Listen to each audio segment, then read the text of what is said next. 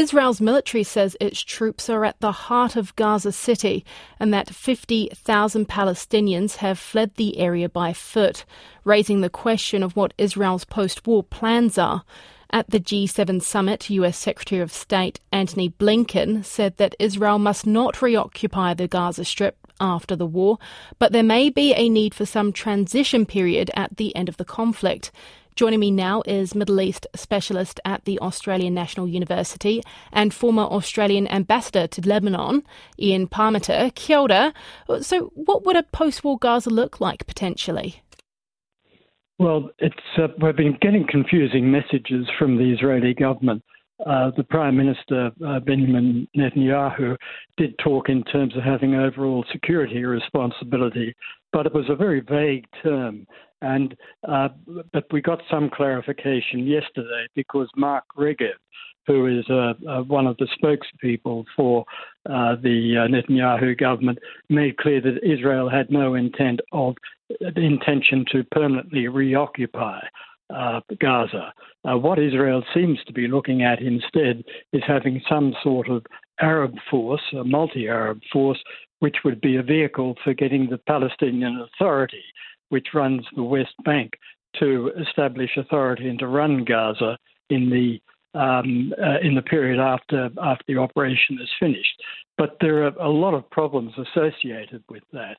Uh, the Palestinian Authority has said, has said it will consider that request from Israel, but it would only consider it if it were to be part of a two-state solution. Now, uh, it's very clear that uh, uh, the Palestinian Authority won't accept uh, simply a promise that, yes, we'll consider that, just, just go in there and, and solve the Gaza problem for us. They will want something that's more than Than, uh, than just a promise. They will want it actually put in place. And that, I'm afraid, is almost impossible to, to do because of the number of settlers in, in the West Bank.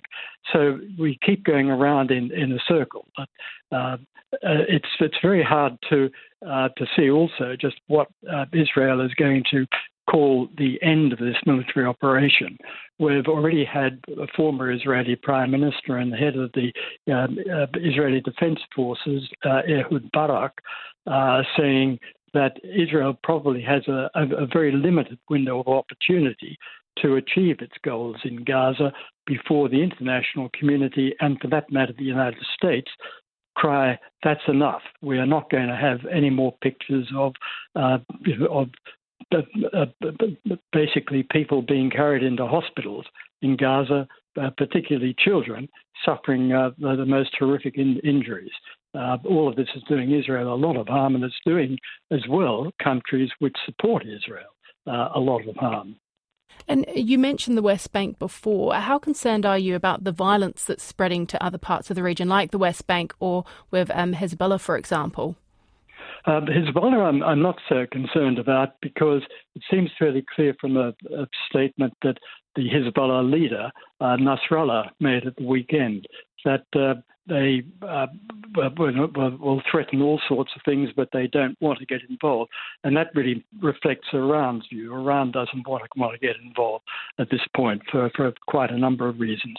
But uh, the West Bank is quite another story. Uh, the, the Palestinian Authority has lost uh, a lot of authority there, and authority is draining towards Uh, very militant groups uh, that uh, are, are under the various names, uh, something called Kataib uh, Jenin, which really means Brigades of Jenin, uh, and also uh, uh, Lion's Den, uh, which are having direct clashes with settlers. And that means the Israeli military has got to be in the West Bank to try to defend the, the, the settlers.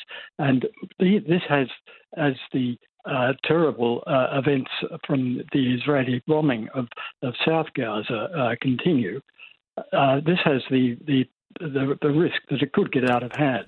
I'd, I'd be far more worried about the, uh, the, the, the West Bank than I would be about uh, Uh, about uh, Lebanon at this point. Kia ora, thank you. That's Middle East specialist at the Australian National University, Ian Parmeter there.